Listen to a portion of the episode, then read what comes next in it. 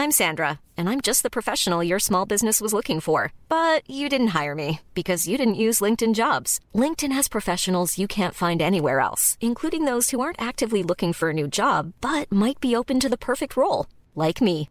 In a given month, over 70% of LinkedIn users don't visit other leading job sites. So if you're not looking on LinkedIn, you'll miss out on great candidates like Sandra. Start hiring professionals like a professional. Post your free job on linkedin.com/spoken today. Donc je commence en plein Grand Prix à Monaco, je n'y connais rien. Euh, c'est ce qu'on appelle du filmage. C'est-à-dire que euh, tu es dans un établissement où il se passe un truc, tu photographies les clients, tu leur montres euh, la photo et tu leur imprimes et tu leur vends sur place.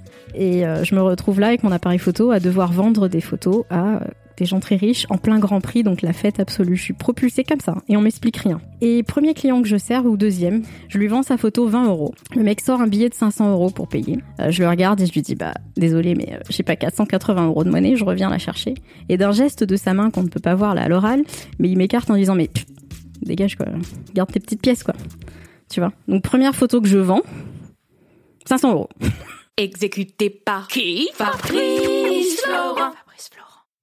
Bonjour, bonsoir, bon après-midi à toutes et à tous et bienvenue dans ce nouvel épisode d'Histoire d'argent. Trois vendredis par mois à partir de 6 heures du matin, on discute avec mes invités de leur rapport à l'argent, comment le perçoivent-ils, comment ils le gagnent, comment ils le dépensent, comment ils l'appréhendent, tout simplement. Je suis Fabrice Florent, je produis des super podcasts d'interviews et de discussions, en tout cas moi je les trouve super, et je crée des contenus. Je fais parler des pères de paternité, des mères de maternité, des gens de leur rapport au succès, je prends des mecs entre quatre yeux pour leur parler de masculinité, je fais causer des gens de leur rapport à l'argent et de plein d'autres thèmes que je vous invite à découvrir en allant sur mon site fabflorent.com.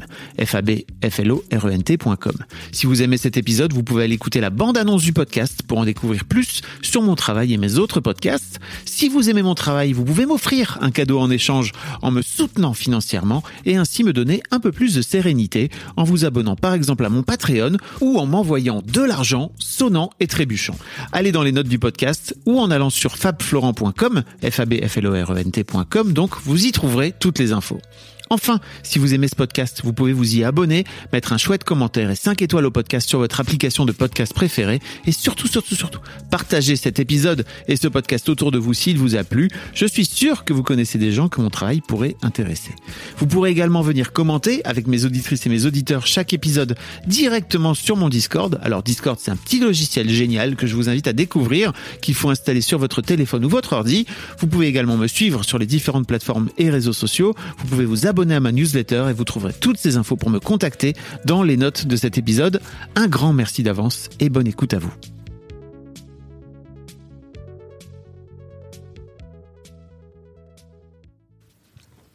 On est parti.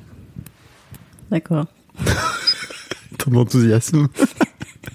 Désolé Megan, j'ai fini par, euh, par lire ton mail quoi. Ah oui Je sais même pas quand je l'ai envoyé, sérieusement. En mai.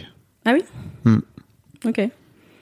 Et tu me disais, euh, tu l'as envoyé une nuit comme ça, euh, alors que tu avais de la fièvre. Non, je- ça, je, rajoute. Presque ça, ouais. Sur un peu une impulsion. Et puis, euh, et puis ensuite, le lendemain, euh, j'ai fait comme si j'avais jamais envoyé ce mail. Et je me suis dit, j'espère qu'il ne le lira jamais. Et voilà. Et puis voilà. T'aurais pu ne pas me répondre aussi. Non, parce que par contre, je vais au bout de. Si je dis un truc, je le fais, tu vois. Ça, Bah, oui. t'aurais pu, enfin, là, là, je le dis pour les gens, c'est qu'ils peuvent changer d'avis à tout moment, quoi. Tu Oui, vois, c'est pas un problème. oui. T'aurais pu changer d'avis et tu peux encore changer d'avis même après avoir enregistré cet épisode. Non, non, tu vas aller au bout de mon truc. Ok. Mais euh, qu'est-ce qui t'a donné envie de d'écrire ce mail euh, et pourquoi tu l'as écrit sous sous sous une impulsion comme ça? J'ai beaucoup écouté le podcast. Et puis, euh, tout simplement, je me suis dit, bah, j'aurais des trucs à dire sur ce sujet, comme tout le monde, bien sûr. Mm. Mais ça m'a ramené à tout ce que moi j'avais à dire sur ce sujet. Et euh, je me rends compte que euh, dans mon activité pro, un des trucs qui me drive beaucoup, c'est euh, de pouvoir permettre aux gens de comprendre qu'ils peuvent reprendre un peu le contrôle sur leur vie et puis être un petit peu maître de leur destin et ce genre de choses. Et c'est ça que j'ai envie d'impulser. Et pour autant, je leur partage très peu de mon parcours. Et ça aiderait peut-être un petit peu aussi Ouais. si je pouvais pas donner l'exemple parce que je prétends pas être un exemple, mais montrer un exemple de parcours. Euh, et donc c'est un peu c'est un peu la démarche aujourd'hui euh, sur un plan altruiste, c'est de dire bon bah voilà, je fais tomber la barrière et je vous parle un petit peu plus de moi et peut-être que ça pourra vous inspirer dans votre propre vie. Et sur un plan égoïste, c'est aussi la question de dire bah, je dépasse mes croyances, je dépasse mes peurs en abordant euh, certains sujets que d'habitude je garde pour moi. Mhm. Et ça m'aidera à avancer dessus. C'est une très bonne démarche. Je crois que les meilleurs thérapeutes que j'ai eus, moi, dans ma vie, c'est ceux qui, sans pour autant dire, regardez comment j'ai fait, je suis un cador, j'ai réussi, venaient au contraire prendre leur exemple et comment ils ont galéré et comment ils, en fait, de, raconter un peu leur chemin aussi, quoi. Je crois que c'est, c'est une bonne façon de faire. Mais tu, tu disais parce qu'aujourd'hui, t'es coach, c'est ça? Pour, euh, tu, tu veux aider des photographes? Ouais, C'est une de mes de activités, tes parce que j'en ai plusieurs, mais une de mes activités, c'est de faire du mentorat business pour les photographes. Donc de les aider à vivre de leur activité, au-delà du fait d'avoir une passion et euh, de se rendre compte qu'on peut gagner de l'argent grâce à sa passion. Mais après, comment en vivre euh, durablement, justement? Comment payer ses factures? Voilà. J'essaie de plus dire, tu vois, déjà Oui, comment je vivre. sais. Alors, ça, c'est dur, hein. oui, je sais, j'ai entendu ça d'ailleurs dans ton podcast. Euh, et j'essaye de plus le dire. Enfin, moi, je ça veut dire que si tu gagnes pas d'argent, tu Oui, meurs. absolument. C'est quand même ouf. Je me suis dit que j'allais éradiquer ça de mon langage, Mm. mais je me rends compte que mes clients le disent. Donc, par exemple, je l'ai mis en gros en haut de mon site, tu vois, parce que je me dis c'est cette phrase qui va leur parler. Je Ouais. peux pas commencer tout de suite à leur dire. Tu dois pas dire ça parce que sinon ça veut dire que. Bien sûr. Donc euh, voilà. Non, c'est au moins. Enfin, moi déjà, à titre perso, je me rends compte que c'est encore, euh, ça vient encore. hein. C'est c'est très long et c'est très dur et je me rends compte quand je le dis, j'essaie de le corriger. mais c'est très compliqué. Ouais. Euh, t'as as eu. Alors, tu m'as envoyé un mail où tu me disais que t'avais eu euh, plein de vies différentes et que t'en es sans doute à ta sixième sur neuf si t'étais un chat. J'ai marqué ça vraiment. Ouais, t'as écrit Ah, ça me ressemble de dire Ouais, ça. Et t'as Ouais. effectivement t'as as vécu plein de phases. Dans ton mail, tu décris quatre phases différentes Ouais. dans ton rapport à l'argent. Euh, bah, on peut s'en servir si tu veux pour euh, Oui. Comme comme d'un- une sorte de fil conducteur. Euh, mais avant ça, effectivement, tu j'aimerais bien te poser la question que je pose à tous mes invités. En tout cas, les deux premières questions. Peut-être que ça sera l'occasion de, basculer sur la première phase. Euh, mais le premier truc, c'est si je te dis argent, qu'est-ce que ça t'évoque? Alors j'ai un peu deux réponses à ça. Ce que ça m'évoque euh, mentalement n'est pas la même chose que ça, ce que ça m'évoque émotionnellement. Et euh, j'essaye justement de, de concilier les deux, mais c'est pas toujours facile. C'est bien d'avoir conscience des choses, mais de l'arriver à les changer en profondeur dans notre inconscient, c'est pas c'est pas aussi simple que ça. Euh, consciemment, pour moi, l'argent c'est un moyen, c'est pas une fin. Euh, justement, c'est quelque chose qui devrait être euh, euh, dénué de tout euh, de tout affect pour le coup. Mais émotionnellement, si je pense argent, ma première émotion c'est de la peur. C'est plus tant la peur de manquer, c'est plutôt la pression du travail parce que je sais que c'est encore ancré en moi que argent égale travail, travail égale reconnaissance et reconnaissance égale amour. Ok. Voilà. Allez, bonne journée. Salut. Ok, ok. Donc euh, tu, tu distingues bien, et même d'en être consciente, t'en, t'en as pris conscience il y a combien de temps? Progressivement, je pense, il y a plusieurs, euh, ça s'est affiné avec le Mhm. temps et ça s'affine, j'imagine, à chaque fois que j'en parle ou que j'y pense. Euh, mais bon, j'ai fait beaucoup de travail sur moi, beaucoup de thérapie, beaucoup de choses comme ça, beaucoup de développement personnel, donc euh, j'ai pas de problème à reconnaître euh, là où ça fonctionne pas comme j'aimerais que ça fonctionne. Mhm. Maintenant, arriver à concilier les deux, arriver à justement mettre en rapport euh, ce que je ressens et ce que je pense, ça serait cool. Ok. L'un de tes premiers, enfin ton premier souvenir en rapport avec l'argent, c'est quoi? Alors j'ai réfléchi à cette question. C'est que euh, ma mère, et j'ai posé d'ailleurs la question à ma sœur hier, elle a exactement le même premier souvenir à l'argent. Je trouvais que ça a été intéressant. Ta grande sœur, Petite sœur. ta petite sœur. Elle a le même souvenir à l'argent, mais il y a un moment où ça diffère. Euh, ma mère nous donnait de l'argent quand on était petite pour faire certaines tâches ménagères. Pas du genre ranger notre chambre ou des trucs euh, qui faisaient partie des choses qu'elle pouvait attendre de nous naturellement, mais faire des trucs un peu plus euh, poussés comme nettoyer à fond la terrasse. Euh. Elle, voulait justement, et c'est de là que ça vient, nous euh, inculquer que euh, l'argent ça se gagne par le travail et que voilà nous donner le goût du travail, le goût de l'effort et, la récompense qui va avec. Donc je parle de ça avec ma sœur et je lui explique que ça c'est mon premier souvenir à l'argent. Mais que moi du coup j'étais plutôt à l'époque en mode écureuil justement à vouloir économiser mais je me rappelle pas ce que j'avais fait de cet argent qu'elle nous donnait. Et là où ça diffère c'est qu'elle me dit je m'en souviens, euh, je le mettais de côté pour vous faire des cadeaux. Donc c'est marrant, on n'a pas du tout, on a le même souvenir mais on n'a pas du tout le même... euh, Ça Attends, diverge ta sœur le mettait de Oui. côté pour vous faire des cadeaux Oui, pour nous à- acheter des cadeaux de Noël ou d'anniversaire ou des trucs comme ça, alors qu'elle était toute petite. Elle raisonnait en termes de euh, cet argent que je reçois en travaillant, je vais mettre de côté pour, euh, pour vous faire des cadeaux. C'est quand même intéressant, je trouve. Oui. Même si on n'est pas là pour faire l'histoire d'argent de ma sœur, mais, mais voilà. Alors que moi, j'étais plutôt dans l'idée, je vais mettre de côté parce que ça va me servir.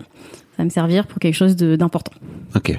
Voilà. Mais tu te souviens plus trop comment Non. tu l'utilisais? Non, mais je sais que c'est, je pense que c'est mon premier souvenir à l'argent, vraiment. Donc t'avais quand même un truc où tu le ramenais pour toi et tu le ramenais à toi et c'était pas forcément tourné vers les autres comme ta frangine qui était Non. qui voulait faire plaisir à tout le monde quoi. C'était plus, euh, déjà, je pense un peu l'esprit d'entreprendre quelque chose, quoi, Ok. ou de me sécuriser. Ok. potentiellement. Tu racontes aussi dans ton mail que t'as commencé à gagner de l'argent à partir de 12 ans? Oui, où t'étais vrai. cinquième?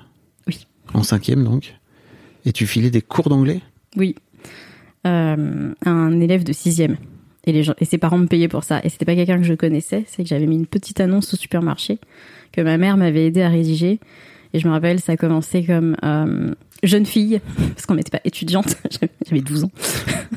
jeune fille euh, donne cours particulier. Non, jeune fille euh, franco-américaine, parce que ma mère est américaine, pour un petit peu justifier le truc, Oui. euh, donne cours particulier, euh, tout niveau. Super petite annonce. Et, euh, et je me rappelle à l'époque, euh, on avait placé le prix à euh, 80 francs de l'heure, puisque c'était encore en francs, ce qui correspond à 12 euros. Et, et du coup, quelqu'un avait répondu à la C'est petite ta annonce. mère qui t'avait aussi incité, qui t'avait. Non, tu te souviens plus? Je pense que c'est venu de, effectivement, de la manière dont elle m'éduquait, en fait, de vouloir tellement m'encourager à, à travailler et à gagner de l'argent.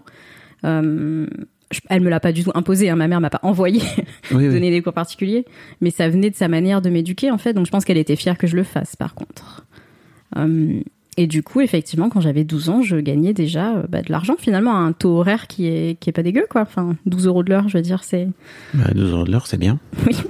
Quand t'es en cinquième. Oui, même quand, enfin, même pour les adultes, tu vois, c'est, Oui. c'est, je sais pas, en fonction du SMIC et tout, tu vois, c'est, c'est pas dégueu, quoi. Et c'est ta mère qui t'avait aidé à fixer ton prix? Je pense. Je Ok. pense. Hey, I'm Ryan Reynolds. Recently, I asked Mint Mobile's legal team if big wireless companies are allowed to raise prices due to inflation. They said yes. And then when I asked if raising prices technically violates those onerous two year contracts, they said, What the f are you talking about, you insane Hollywood ass? F- So to recap, we're cutting the price of Mint Unlimited from $30 a month to just $15 a month. Give it a try at mintmobile.com slash switch. $45 upfront for three months plus taxes and fees. Promo rate for new customers for limited time. Unlimited more than 40 gigabytes per month. Slows. Full terms at mintmobile.com. I'm Sandra, and I'm just the professional your small business was looking for. But you didn't hire me because you didn't use LinkedIn jobs. LinkedIn has professionals you can't find anywhere else, including those who aren't actively looking for a new job but might be open to the perfect role, like me. In a given month, over 70% of LinkedIn users don't visit other leading job sites. So if you're not looking on LinkedIn, you'll miss out on great candidates like Sandra. Start hiring professionals like a professional. Post your free job on linkedin.com/spoken today. je pense. Et du coup, bon, bah, j'ai mis cette petite annonce et j'ai eu euh, bah, mes premiers clients, quoi. Euh, et puis je me démontais pas. Ça, euh, j'ai un peu honte quand j'y repense, mais bon, j'avais 12 ans, quoi. Euh, je sais qu'à un moment, un médecin a répondu à cette annonce et j'y suis allée. Je me suis pas démontée hein, à 12 ans pour lui donner un cours d'anglais, quoi. le gars a pas renouvelé.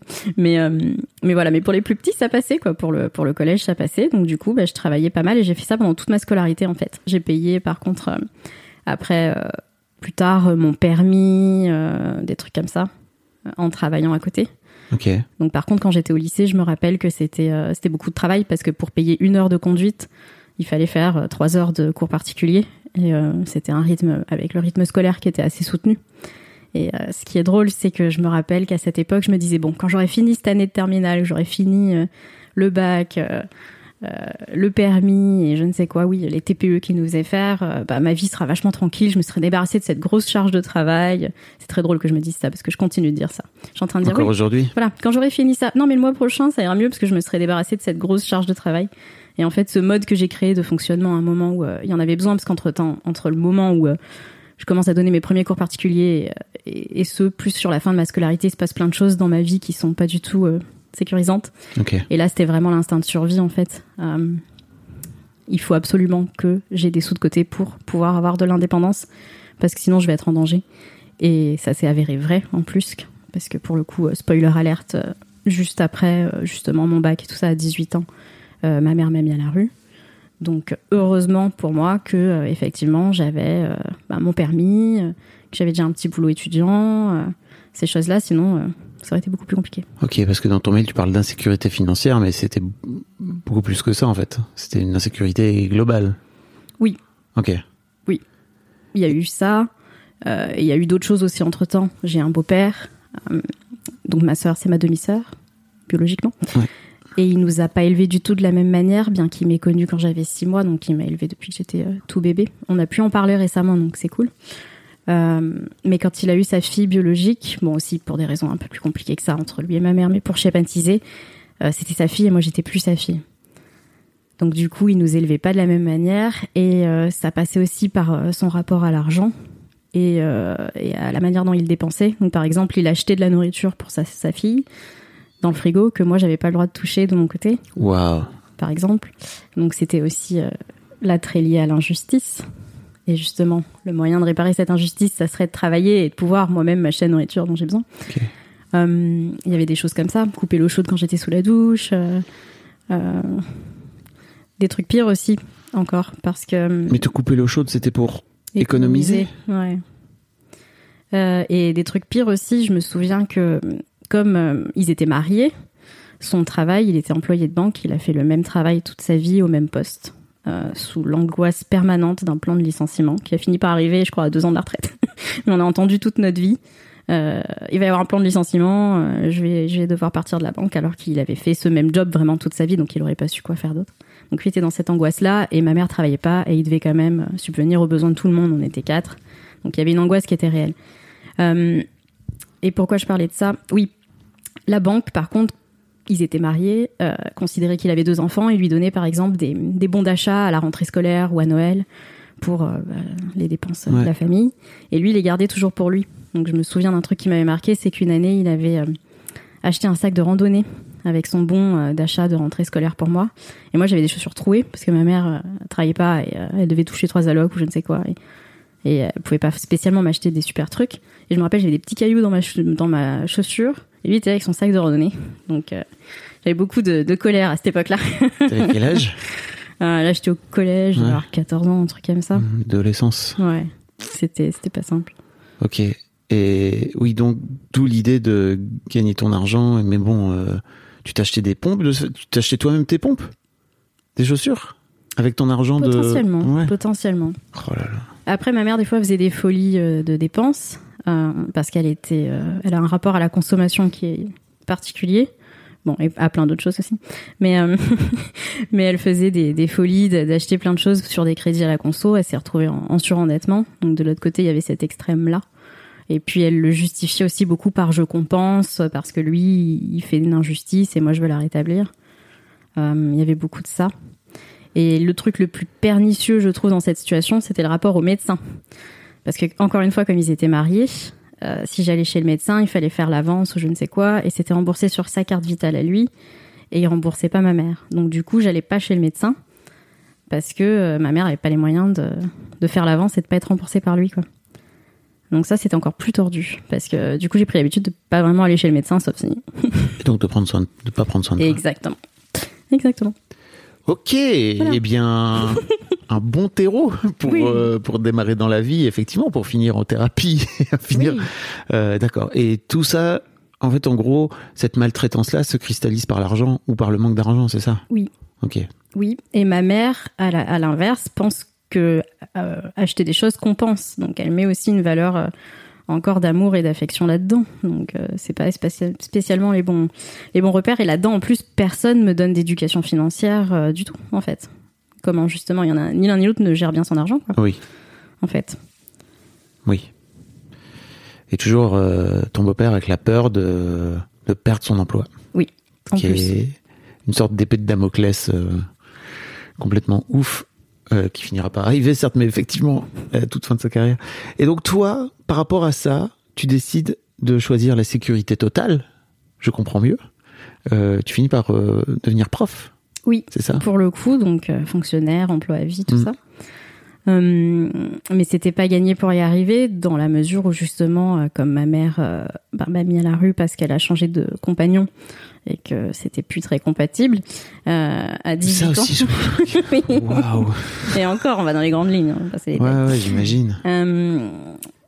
Euh, mais du coup, oui. Donc euh, ta mère te protégeait pas non plus, quoi. elle alors, le problème de ma mère, enfin, notre problème à toutes les deux, c'est que pendant très longtemps, justement, elle m'a surcouvé. C'était moi Mm. contre elle et moi contre le monde entier et tout. Et puis un jour, elle s'est rendue compte que bah, j'allais devenir une vraie, enfin une personne, un adulte et Oui. euh, partir et qu'elle allait se retrouver toute seule. Donc elle a voulu remplacer ce, ce côté affectif là par un par un homme et aussi parce que justement ma mère a pas travaillé pendant des années. Ensuite elle a été un peu assistante maternelle, euh, mais pendant pas très longtemps. Et du coup euh, il lui fallait un homme aussi pour la sécurité financière. Et en ça mon beau-père était pas non plus le meilleur candidat en plus. Bah oui. Donc, euh, donc voilà, et quand elle a enfin trouvé un homme qui pourrait le représenter, euh, cette sécurité financière et tout ça, euh, lui et son fils qui était adulte euh, voulaient pas trop que j'habite chez eux. Donc ma mère m'a dit, faudra que tu trouves quelque part où aller. Euh, et bah, je suis allée dans ma voiture. donc c'était cool d'avoir une voiture, tu vois. J'avais bien fait de donner tous ces cours particuliers pour éviter le temps. Et ça confirme en plus mon angoisse, tu vois, de, il fallait euh, mettre de côté, Oui, il fallait oui, travailler parce que effectivement, bien fait. voilà, le problème allait arriver. Ah, ah, si j'avais pas eu de voiture, comment j'aurais fait? Moi, je suis pas restée longtemps. hein. J'ai dû rester peut-être une semaine, mais quand même, j'ai connu cette peur-là de euh, je sais pas où aller, euh, je, je me sens en danger de mort, vulnérable. Tu dors pas super bien dans ta voiture. Donc je dis pas, j'ai connu la rue pendant des mois, des années, et tout. Juste, j'ai quand même dormi une semaine dans ma voiture Oui, à puis t'as 18 ans. cette transition-là étonnante de, ok, bah, ma daronne me lâche. Oui, Ça doit être un truc. c'est surtout ça. Surtout si tu n'es pas préparé. C'est-à-dire que si toute ta vie, elle t'avait dit, euh, à 18 ans, tu prendras ton autonomie et tout, et ça sera cool, et en fait, je t'aiderai, etc. Là, c'était pas, c'était pas le plan, quoi. Non, mais il y a eu plusieurs épisodes quand même avant ça. Il y avait eu un moment où elle avait un autre compagnon. Elle a eu plusieurs amants dans sa vie. Euh, et il y en a un, euh, entre-temps, avec qui, qui était violent. Euh, et il y a eu, ça a été pour moi la première, je devais avoir 10 ans. Et elle a eu des phases comme ça où elle m'a abandonnée parce qu'il y avait un homme dans sa vie, en fait. Euh, donc euh, oui, j'étais un peu préparée. C'est pour ça aussi que je me préparais, parce que je me doutais bien qu'un jour, s'il y en avait un avec qui ça marchait mieux, j'allais dégager, quoi. On n'entend pas du tout parler de ton père depuis le départ. Il est pas là. Alors... Parce que ta daronne, elle, tu vois, j'entends bien que tu Oui. lui en mets plein la gueule et. Non, je lui en mets pas plein la gueule non plus. Alors bon, en Non, pardon, c'est Oui, mal, oui. mal, euh, Oui, oui. j'interprète, mais. Replaçons plusieurs choses. Ma mère, euh, je vais le dire puisque c'est quand même important, elle a hum, une pathologie, elle est borderline, Ok. elle a tendance paranoïaque, donc euh, ça joue. C'est pas non plus quelqu'un qui est un peu ce que c'est, borderline Elle a une peur de l'abandon euh, permanente. Elle se, elle se re-raconte euh, un récit d'enfance qui est vrai, mais à à l'âge adulte en permanence. Et avec son côté, donc c'est vraiment au point de, de diriger toute sa vie. Et avec son côté un petit peu paranoïaque en plus, ça prend encore plus d'ampleur. C'est que tout le monde est en train de la rejeter, tout le monde est en train de ci, de ça. Et, euh, et du coup, elle juste, elle fait des actions qui sont vraiment euh, dénuées de toute empathie et qui peuvent être très graves. euh, parce qu'elle justifie ça comme la réparation de son angoisse initiale en fait. Donc par exemple quand elle me met dehors, elle voit pas qu'elle me met dehors, elle voit que elle, elle va enfin avoir l'homme qui va s'occuper d'elle en fait. Oui. Euh, donc c'est quand même important de le dire, Oui. je pense. Donc euh, donc voilà, je sais que c'est pathologique. Mais je sais aussi que j'y peux rien du coup. C'est pas Mhm. comme c'est pathologique, tu vois, on peut pas en discuter et ça va aller mieux quoi. Oui. Euh, Et ton père biologique, pour alors le coup. mon père euh, biologique. il est pas là. Euh, alors, il a été là pendant une toute petite période. C'est un petit peu compliqué parce que euh, le contexte déjà de ma naissance est compliqué, on va dire. On va peut-être pas rentrer sur ce sujet-là. Euh, mais enfin, si, on peut. on-. On J'avais pas, pas pensé. J'avais pas pas, pensé obligé, on hein. ou pas. Tu sais, si ça n'a pas rapport avec l'argent, on n'est pas obligé d'y aller. hein. Bah, c'est juste, un rapport. euh, c'était juste pour, euh, tu vois, Oui. c'est c'est pas pour m'accabler Oui, oui. que ta mère. tu Non, non. oui, mais c'est encore pire de l'autre côté. Oui. C'est encore pire parce que en gros, euh, le, quand je dis le contexte de ma naissance est un petit peu particulier, c'est que mon mon géniteur était psychologue, psychiatre, et il a violé ma mère et c'est comme ça que je suis née. j'essaye de trouver les mots parce que on m'a dit que je devais plus dire certains mots, donc j'essaye de voilà trouver les bons mots. Et euh, pour la faire courte, et du coup, euh, il n'était pas censé avoir spécialement une place dans ma vie du coup. Mais justement, rentre une histoire d'argent et c'est pour ça que je décide d'en parler. C'est que ma mère, dans son idée aussi toujours de il faut réparer une injustice, à un moment s'est dit euh, quand même, euh, je garde cet enfant, mais euh, ce serait pas normal que lui, euh, il ait pas à s'en charger. Et donc, à un moment, elle l'a poussé à me reconnaître quand même pour pouvoir lui demander une pension alimentaire. Ça, je l'ai su que beaucoup plus tard en lisant des procès-verbaux, des trucs et tout. Euh, L'âge adulte ouais, Ok. il y a peut-être euh, 3-4 ans, quoi. Ah oui, ok. Parce que j'ai tous les dossiers de mon enfance, c'est des piles et des piles de papier, et un jour, j'ai décidé de les lire. T'as quel âge aujourd'hui? Euh, je vais avoir 36 ans. Ok. Donc euh, j'ai compris ça après, qu'elle lui a demandé la pension. Tu vois, donc c'est pour ça l'argent est rentré là-dedans aussi. Et si elle avait pas voulu lui demander cette pension, je l'aurais pas connu et donc euh, il aurait pas abusé de moi sexuellement plus tard. Tu vois. Bam. Tu voulais savoir pour mon père? Eh bien, j'ai bien fait de poser la question. Moi je réponds. Hein. je réponds. Et il y a deux choses liées à l'argent par rapport à lui, donc je l'ai connu que 4-5 ans dans ma vie. La deuxième chose, c'est qu'un jour, euh, j'ai fini par en parler à ma mère, et que là, par contre, elle m'a vraiment protégée. Je sais que c'est pas le cas de toutes les victimes d'abus, pour le coup. Euh, et euh, il y a eu un procès, et il a été condamné à me payer des dommages et intérêts à hauteur de 12 000 euros, qu'il a jamais euh, fini de payer. Et je pense que du coup, ça, je me suis rendu compte bien plus tard que ça a fixé un palier dans ma tête de ce que je vaux. Tu vois, la justice a dit que je vaux 12 000 balles. Donc du coup, j'ai du mal à avoir, par exemple, plus de 12 000 euros de côté. Il y a un Ah. moment où euh, je me rends compte, tu sais, euh, Oui. justement dans les, les catégories fixées par Christian Junot avec euh, l'écureuil, euh, le repousseur, il y avait les montagnes russes aussi. Oui. Tamas et tu repousses, tamas et tu repousses. Moi, je fais ça toute ma vie. Je fais ça toute ma vie. Christian Junot, si vous l'avez pas écouté, c'est le tout premier épisode. Je vous invite à aller écouter le premier épisode d'Histoire d'argent. Tu sais, les gens, ils prennent parfois au milieu, quoi. Donc, je, je Mhm. le dis à chaque fois. Tout à fait. Donc, ok. Donc il y a, il y a de ce côté-là, euh, le rapport à l'argent, il n'est pas meilleur non plus, quoi. Tu vois. Ça a créé d'autres traumas. en fait. Dit-elle en, dit-elle en se marrant. Oui, parce que c'est presque drôle au bout d'un moment, tu vois. Ouais. Il vaut mieux en rire. Enfin, pas que en rire, bien sûr, mais bref, oui. Peut être un peu sarcastique. Mais euh, ouais, donc des traumas aussi de ce côté-là. Donc c'est quelqu'un que j'ai pas connu longtemps, euh, qui était euh, vraiment. C'est pour ça que je dis je blâme pas de temps. Enfin, ma mère a ses problèmes, il avait Mhm. ses problèmes, tout le monde a ses problèmes, mon beau-père avait ses problèmes. Tout le monde a fait un peu de la merde, et puis je me suis débrouillée toute seule, quoi. Oui, c'est toi qui récupères tout le caca Voilà. sur le dos. Et puis qui fait en sorte de, de nettoyer tout ça au fil de l'eau, Voilà. j'ai l'impression. mais avec d'où ce sentiment d'urgence aussi euh, toute mon toute ma vie toute mon enfance et euh, et avec euh, ce que ma mère avait attaché comme croyance que j'allais m'en sortir par le travail et donc une grosse addiction au travail derrière Mhm. et ce phénomène toujours de effectivement construire un truc revenir en arrière parce que je ne sais vivre que dans ça en fait je reste programmée sur ça donc j'y travaille et Oui. ça va mieux Déjà, t'en parles, donc déjà. oui c'est déjà bien Oui. mais euh, franchement, ça va mieux. Ça va mieux, mais malgré moi, je vois que je me débrouille toujours. Quand je réussis un gros truc, derrière, il va se passer euh, quelque chose. D'une manière ou d'une autre. quoi. Ok. Donc oui, tu disais que j'ai fait des, des études de prof. Donc, Bah, euh, oui, je, je- je parlais de la sécurité et Oui. je disais euh, effectivement l'idée c'est d'avoir un. Alors je dis pas que tous les profs sont sécurisés, hein, parce que tu vas le raconter. J'imagine que t'allais bosser en REP+, donc à mon avis c'est pas forcément un environnement très sécurisé Non. et sécurisant. Mais en tout cas, il y a un côté, euh, t'as ton t'as ton salaire à la fin du mois quoi, qui tombe. Oui, et pour toujours, quoi que tu Mm. fasses. Que tu fasses ton travail, que tu fasses pas, que tu viennes ou que tu viennes pas. Je pense que potentiellement, à moins que tu tues un élève ou un truc comme ça, et encore, tu seras jamais viré, quoi. C'est incroyable d'ailleurs, à quel point tu peux. Enfin voilà, la sécurité est absolue euh, au niveau de l'emploi, quoi. Oui.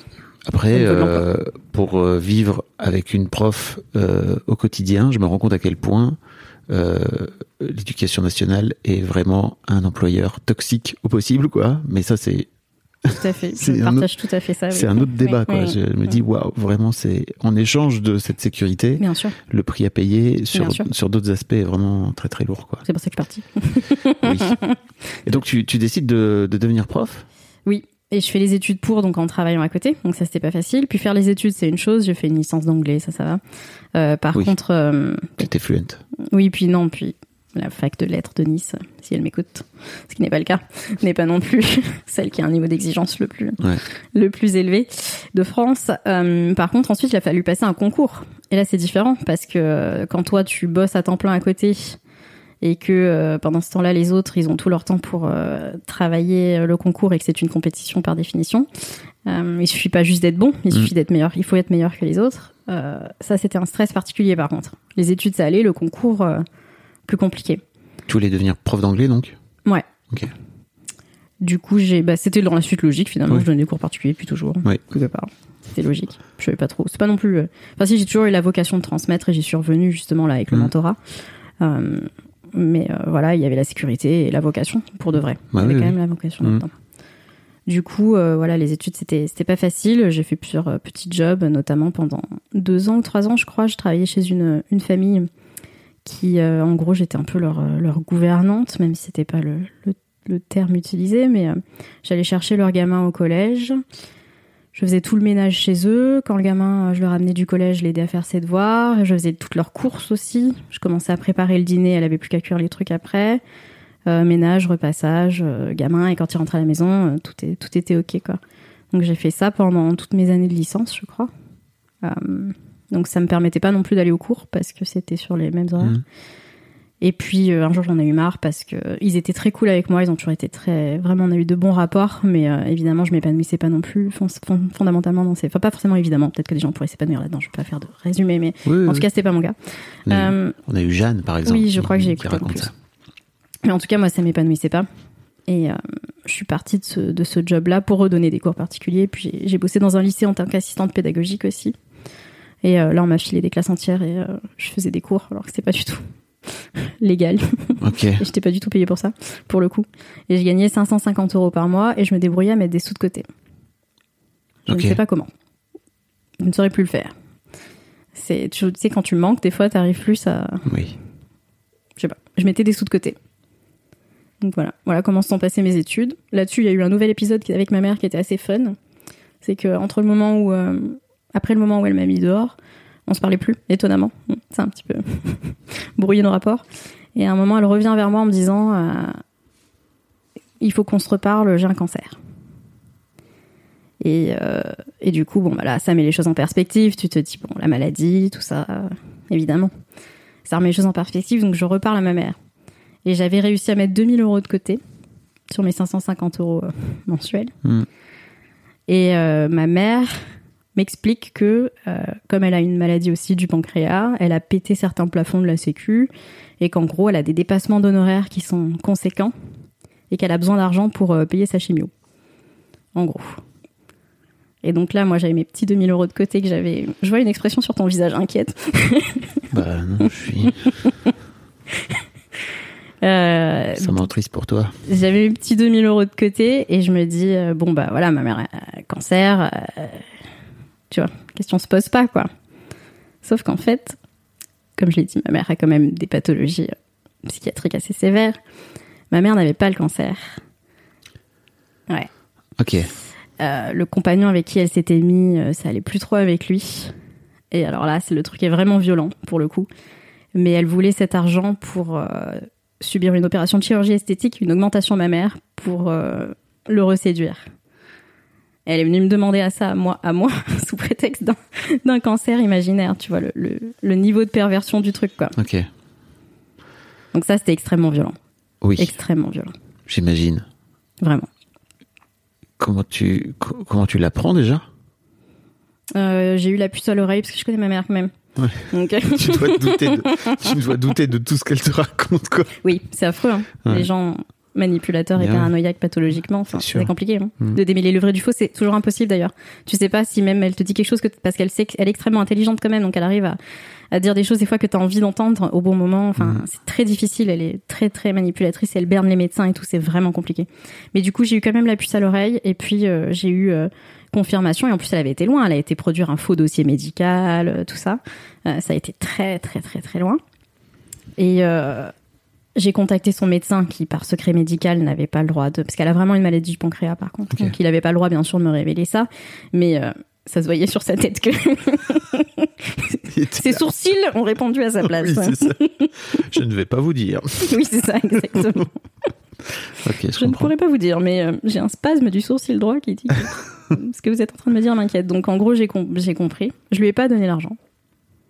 J'ai gardé mes 2000 euros. Mais ça change rien, en fait. Tu vois, le, Ça le drame rien. était là, quoi. c'est. Émotionnellement, euh, c'était pas la question que je lui donne ou je lui donne pas, c'était la démarche, quoi. Moi, j'étais là à essayer de travailler pour passer mes, mon concours. Bon, j'ai quand même eu mon concours. Mais au moins, tu vois, tu, tu tombes pas dans le panneau. C'est-à-dire qu'il y a un truc aussi euh, peut-être réparateur chez toi de bah j'ai je, me suis pas fait avoir entre guillemets quoi. Ouais, Non, et à la fois, c'est tellement horrible de. Enfin, t'imagines quand même Non, aller ouais. dire à ton enfant que t'as mis dehors, qui vient de mettre 2000 euros de côté, que t'as un cancer, pour lui extirper ses pauvres 2000 euros pour se faire refaire les seins.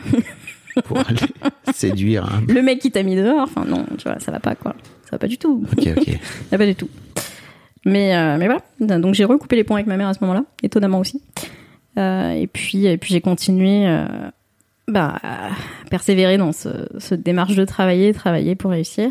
J'ai eu mon concours, en plus assez bien placé. Ouais. Donc à chaque fois, tu vois, il y a ce genre de petite victoire. Et puis euh, tu te dis, ah, bah, finalement c'est bon, ça y est, j'y suis arrivée. Ça y est, ça y est, voilà. J'y suis arrivée, j'ai réussi. J'ai été prof, donc j'étais en couple à l'époque. Euh, j'ai habité avec quelqu'un pendant 5 ans. Ok. donc là, le rapport à l'argent euh, s'est mêlé aussi euh, bah, à la vie de couple. Donc, euh, et il avait un rapport à l'argent qui était extrêmement différent euh, du mien. Et euh, ça m'a un peu influencé, je pense. Différent dans quel sens? Il- C'était quelqu'un qui regardait jamais ses comptes, qui savait pas combien il savait, je crois qu'il savait même pas combien il gagnait. Euh, il était plutôt dans la fuite. Ah oui, ok. Euh, il était aussi euh, généreux. Euh, et puis on a eu des éducations très différentes, sans déconner. Euh, mais à l'inverse, lui, il avait une mère italienne très généreuse qui faisait à manger pour tout le quartier, tout ça. Et du coup, ça donnait des scènes dans la dans la vie courante qui lui, il pouvait pas comprendre. Parce que moi, avec cette fameuse histoire du frigo, tu sais que mon, mon beau-père Oui. remplissait pour ma sœur et pas pour moi, j'ai encore aujourd'hui énormément de mal à me servir euh, dans un frigo, même si c'est le frigo commun de mec avec qui j'habite. Ah oui. si j'avais mangé un truc, je disais je vais manger euh, tel euh, tel dessert quoi. Il disait mais, mais ça l'énervait, il trouvait ça euh, c'était comme pour lui si je l'accusais de, de, de compter les desserts dans, dans le frigo, tu vois. Donc il me disait mais mais mange ton dessert, pourquoi tu me poses la question quoi? Euh, On tombe toujours sur les gens qui vont. Oui. qui vont venir gratter les vernis au bon endroit, ça. je trouve. hein, vraiment, c'est fou. c'est ça et lui il savait enfin, il était vraiment vraiment dans la fuite par rapport à, par rapport à l'argent, il voulait pas savoir. Et, euh, et quand on s'est séparés, il, euh, en fait, il y a eu l'argent était lié aussi un peu à la notion d'engagement, dans le sens où euh, il allait acheter une maison. Moi, j'avais pour projet aussi d'investir dans l'immobilier, puis c'était un projet de, de vie commune. Et euh, par peur de l'engagement, il n'arrivait pas à acheter avec moi. Quoi. Donc on visitait des maisons, les gens me posaient des questions, et en fait, je renvoyais bah, demander à monsieur, parce que enfin, l'agent immobilier me posait une question. Et donc là, pour moi, comme j'avais toujours associé, euh, tu vois, argent, travail, amour un petit peu trop ensemble, ça voulait dire qu'il m'aimait pas. Oui. Donc je suis partie. et ensuite, j'ai compris, mais dix ans plus tard, que Ah. merde, ça voulait pas forcément dire qu'il me voulait, qu'il m'aimait pas. Il avait juste peur de certaines choses, comme tout le monde. Juste pas les mêmes choses que moi. Et, euh, et j'avais fait un très, très, très, très mauvaise association. Hmm. Voilà. Mais tu l'avais, t'avais pas pointé le doigt dessus à l'époque, quoi. Non, par contre, Mm. euh, on s'est séparés, j'avais 25 ans et euh, j'avais réglé certaines choses, mais comme tu vois, il y a aussi beaucoup de choses. Oui. Et j'avais pas, euh, j'avais pas compris ça en fait. Mm. Pour moi, il m'aimait pas. S'il voulait pas acheter avec moi, s'il voulait pas s'engager avec moi, c'est qu'il m'aimait pas. Dommage. Ben, merci d'en parler parce que ça veut dire qu'il y a peut-être, euh, tu vois, une petite Mégane qui a 10 ans de moins que toi et qui, qui est en train d'écouter, qui est dans ta situation et qui se dit, Hum, peut-être que c'est plus complexe que ça alors. Oui, totalement. C'est Mm. toujours plus complexe que ça, mais justement, ça tient à nos croyances. Et, et puis, il avait aussi ses propres croyances. C'est ça le truc, c'est qu'on n'a pas forcément les mêmes, ni les mêmes peurs, ni les mêmes traumas. Donc, euh, donc voilà. Et alors, dans ton mail, tu me racontes que tu as une vie de photographe euh, de gens riches? Oui, Mais comment Quel est le pont? Il n'y a pas de pont. voilà. Il n'y a pas de pont. J'étais prof en REP+, comme tu disais, donc euh, quartier défavorisé, euh, euh, dans, la, dans Nice, dans les quartiers un peu chauds euh, de Nice. Donc avec des gamins euh, vraiment qui sont dans une vraie, vraie misère sociale. T'as des gamins qui ont la gale, t'as des gamins qui sont venus à pied d'Afghanistan tout seuls, qui font 1m80, qui ont une moustache et on dit Hum, il a l'air d'avoir 13 ans et demi, mettons-le en cinquième. Euh, t'as des situations vraiment, euh, vraiment complexes. Et, euh, et j'étais pas totalement épanouie dans le système de l'éducation nationale, pour le coup, qui m'apportait certes la sécurité, mais euh, qui me mettait face à, à, à des injustices Hmm. et aussi à, au fait que je trouve que le but de l'éducation nationale est pas dans l'éducation que ça. Il y a beaucoup de considérations qui sont là-dedans, politiques ou économiques, justement. Et qu'entre euh, toutes les belles choses, la mascarade qu'on veut bien faire publiquement, et ce qui se passe réellement, et comment on utilise ouais. l'argent et tout ça, justement, euh, je trouve que l'égalité des chances est un, un beau mythe. Et euh, ça, ça me travaillait trop, en fait. Parce que j'étais, effectivement, le cadre était pas très sécurisant et, tout ça, mais euh, je pense pas qu'on puisse en vouloir à un gamin de 12 ans, même le plus violent du monde, euh, d'être extrêmement violent comme il l'est. Parce que s'il est comme ça, c'est pas pour rien.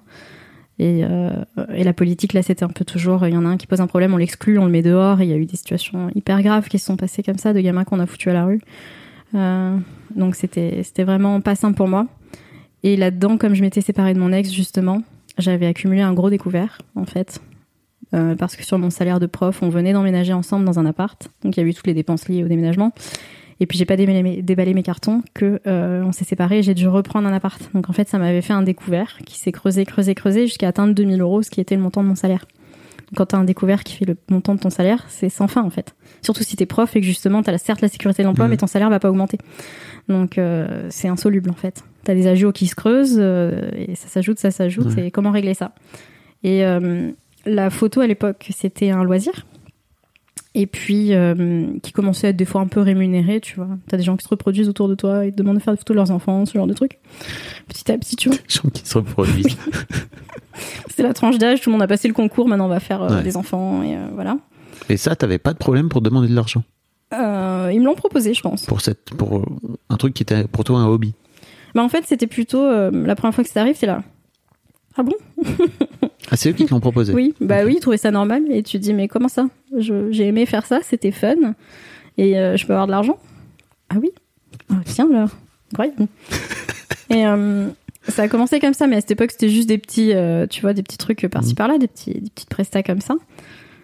Et puis, donc j'avais ce fameux découvert. Et un jour, un contact Facebook que je n'avais jamais rencontré dans la vraie vie, mais qui était photographe, me dit écoute, mon ancien patron euh, cherche quelqu'un pour faire une saison à Monaco, c'est extrêmement euh, lucratif. Donc, euh, si ça t'intéresse, c'est juillet-août, euh, c'est c'est une expérience et puis tu vas gagner de l'argent, quoi. Juillet août, génial pour Et la vie de prof. Exactement. Tu dis, bah alors, formidable. J'ai un découvert, j'ai aucun moyen de le combler. J'ai beau donner plein de cours particuliers, euh, bonne chance pour euh, combler ce découvert-là. Ouais. Si là, je peux faire un truc pendant les vacances scolaires et puis me remettre à flot, euh, nickel, quoi. Donc, c'était censé durer un été. Ça fait huit ans. voilà, voilà. T'en es jamais sorti. J'en suis jamais sortie, mais j'arrête pas de dire que je vais le faire, mais je pense que cette fois-ci, c'est la bonne, tu vois. Là, vraiment. Par contre, d'ailleurs, j'ai annoncé et tout, c'est lancé. Je m'en vais. Cette fois, Je m'en vais. Oui, vraiment. Cette fois, je m'en vais. Mais ça a été très dur de quitter euh, ce milieu-là parce qu'effectivement, l'argent m'est tombé dessus, là, pour le coup. Euh, pas sans sacrifice, hein, loin de là. Mais alors, euh, il m'est tombé dessus à flot.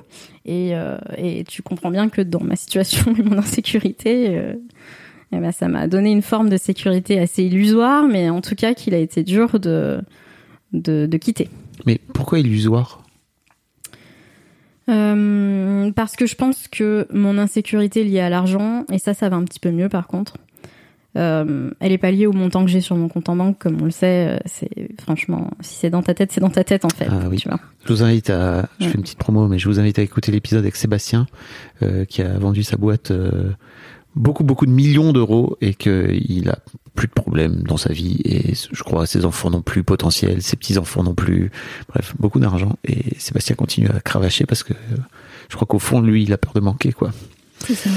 Et ça, ça, effectivement, ça n'a rien à voir. Et je sais que pour les gens, c'est compliqué à, à comprendre, tu vois, ce truc Mm. de, t'es convaincu que si toi t'avais plein de millions d'euros sur ton compte, ta vie serait beaucoup plus belle, mais je crois que ça crée d'autres, ça crée d'autres soucis, quoi. Non, et c'est prouvé d'ailleurs que jusqu'à un certain point, c'est vrai, parce que tu as besoin effectivement de subvenir à tes besoins de base, la sécurité, la nourriture, euh, tout ça. Euh, mais passer ce stade-là, en vrai, ça fait pas une telle différence. C'est d'ailleurs une des grosses conclusions de mon expérience entre les milieux défavorisés et les milieux très très riches. Euh, c'est que les gamins que j'y ai rencontrés avaient les mêmes problèmes affectifs, parce que c'est pas l'argent qui faisait la différence entre eux, enfin, ou qui les rapprochait d'ailleurs. Ce qui les rapprochait, c'était qu'ils avaient souvent des parents absents. Les uns parce que des fois le papa est en prison, ce genre de trucs, sans schématiser, mais c'est vrai, hein, c'est la réalité de, Mhm. de beaucoup de situations de ces gamins-là. Et les autres euh, parce que euh, les papas sont en train de voyager euh, partout, parce que ils ont des boulots qui leur prennent beaucoup de temps, et finalement ils sont élevés par des nounous. Donc il y en a qui sont élevés un peu par la rue, les autres sont élevés par des nounous, et les deux catégories manquent de, bah, de sécurité affective, et ça leur donne exactement les mêmes problèmes de comportement les gamins que je connaissais très Ouais. riches étaient exclus de l'école pour exactement les gamins que je connaissais très très pauvres en fait. Et, euh, et ça c'était hyper intéressant à voir en fait, justement. Tu vois, pour déconstruire certaines croyances. Bien sûr qu'il y a des injustices, des inégalités et que entre le gamin qui a la gale parce qu'il dort dans un squat. Euh, Oui, t'en as un qui au moins euh, Oui. est en bonne santé, quoi. Voilà, Mm. ça c'est sûr. Mais en revanche, au-delà de ça, euh, ils avaient les mêmes problèmes émotionnels. hein. Et ça, c'était hyper intéressant à voir, justement. Je suis très contente d'avoir pu euh, euh, fréquenter de si près des milieux euh, si différents. Et, et de, de- ça m'a aidé aussi à travailler sur moi, mais Mm. mon rapport au monde. Voilà. Et donc, bah, tu, tu, tu te lances dans cette, pour revenir à ton, à Mhm. tes débuts dans la photo, tu te lances dans, dans cette saison. Tu disais que c'était très lucratif. Ça, te- ça te permet de gagner combien sur un été, par exemple? Ben, je vais te parler de mon premier soir. Ouais. Ça va être assez, euh, assez parlant. Je commence en plein Grand Prix, euh, donc à Monaco. Ah oui. Euh, je sais pas si j'ai dit que c'était à Monaco, mais c'était à Monaco. Tu m'as dit que c'était à. Monaco, mais. Donc je commence en plein Grand Prix à Monaco, je n'y connais rien. Euh, c'est ce qu'on appelle du filmage, c'est-à-dire que tu es dans un établissement où il se passe un truc, ou des fois rien d'ailleurs, tu es dans un établissement, tu photographies les clients, tu leur montres la photo et tu leur imprimes et tu leur vends sur place. Tu vois, c'est ça qu'on appelle le filmage. Ça existe dans plein d'endroits, euh, même à Disneyland, mais euh, à Monaco, bon bah forcément, euh, il y a la proportion de Monaco quoi. Donc je débarque là-dedans. Donc à l'époque, j'avais quasiment jamais mis les pieds de ma vie en boîte de nuit déjà pour commencer. Et sûrement pas dans une boîte de nuit de riches. Et je me retrouve là avec mon appareil photo à devoir vendre des photos à des gens très riches en plein Grand Prix, donc la fête absolue. Je suis propulsée comme ça et on m'explique rien. On me dit prends ton appareil photo, va vendre des photos quoi. Débrouille-toi. Et premier client que je serve ou deuxième, j'exagère en disant que c'était le premier, mais je pense sincèrement que c'était le deuxième ou au pire du pire le troisième de la soirée. Je lui vends sa photo 20 euros. Le mec sort un billet de 500 euros pour payer en cash. Euh, je le regarde et je lui dis bah désolé mais euh, j'ai pas 480 euros de monnaie, je reviens la chercher. Et d'un geste de sa main qu'on ne peut pas voir là à l'oral, mais il m'écarte en disant mais dégage quoi, garde tes petites pièces quoi. Tu vois. Donc première photo que je vends, 500 euros. J'avais un, un découvert de 2000 euros Ouais, tu te dis, bon, le problème devrait être réglé assez rapidement. assez rapidement. Voilà, pour te donner la proportion de comment ça pouvait se passer en fait et du déclic que ça. Là, c'était une autre porte qui s'ouvrait dans ma tête. Comment ça, on peut gagner 500 euros pour un truc aussi stupide que ça? Pour faire une photo. Moche, nul, de soirée. tu vois, je veux dire, euh, qui n'a aucune importance et qui va peut-être même laisser dans la boîte. Ils s'en foutent, tu vois. Mm. C'était un, un saoudien, un truc comme ça. Euh, donc euh, ouais, voilà. Première euh, soirée à Monaco et là, bam, tu te dis bon bah ok, effectivement, je pense que mon découvert va être comblé. Mm. Et tu rentres dans une autre version du monde que tu tu sais à peu près que ça existe, mais c'est autre chose de le vivre. Ça m'a pas fait tourner la tête. C'est pour ça que j'ai duré aussi dans, dans ce métier-là. Je me suis jamais, j'ai jamais voulu être à la place des clients. Je pense que beaucoup des gens qui se crament dans ce domaine-là, c'est parce que Ils, veulent faire partie du Ouais. truc, c'est Ouais. ça Bah, c'est- t'as l'impression d'en faire partie. Les gens te, te Mm. font la bise, te tutoient. Il y a ce côté euh, monde de la nuit qui est le même, euh, peu importe avec l'argent, tu vois, très très euh, familial, machin, ma chérie, bisous bisous. Euh, donc t'as l'impression que ce sont tes potes et tout, mais c'est pas tes potes, hein. Mm. Et t'es pas un riche. tu gagnes peut-être pas mal ta vie, mais t'es pas riche. Et si tu confonds les deux, ça devient compliqué. C'est très très dur euh, d'être. Je trouve en fait, comme tu dis, de, de réussir à trouver le juste milieu entre. Ok, en fait, j'ai envie de faire partie de ce monde et de, et de vouloir y être. Et en fait, même entre les super riches, enfin, euh, Sébastien là, qui effectivement doit avoir, euh, j'imagine, plusieurs dizaines de millions d'euros, il est pauvre par rapport à, à ton saoudien, quoi. Oui, oui, et là-dedans il y avait aussi beaucoup de célébrités, ça c'était intéressant aussi, parce que des gens que tu, des gens très très connus, vraiment, j'ai photographié euh, extrêmement de gens extrêmement connus, des, des, des légendes même, tu vois, même Michael Jordan, des gens, euh, tu vois, qui sont du, du level de la légende. Quel Jordan légende. Oui, c'est vrai je, quand je même. suis tu basketteur vois. moi, donc. euh, Bon, bah voilà, tu vois, tout ça au hasard, mais pour le coup, pour moi, ça rentre dans le domaine de la légende, quoi. Et des gens, moins dans la légende, mais euh, aussi des, des célébrités. Quand je pensais à Danny Briand, ça me donnait envie de rire. Mais, mais, euh, J'ai perdu la tête depuis que j'ai vu ça. mais entre, temps, entre temps, des acteurs, des chanteurs, euh, vraiment, euh, bah, le monde entier de, des célébrités, en fait, l'endroit où, j'ai- où je travaillais, c'est euh, le PMU des célébrités, quoi. Tu vois, le côté euh, comme à la maison, on est reçu comme chez nous. Et on y va pour être détente, quoi, pour passer notre soirée euh, tranquille, quoi. Et t'as euh, quitté donc l'éducation nationale? Pas tout de suite. Pas tout de suite. En septembre, donc je devais faire ça un été. En septembre, je suis retournée à l'école.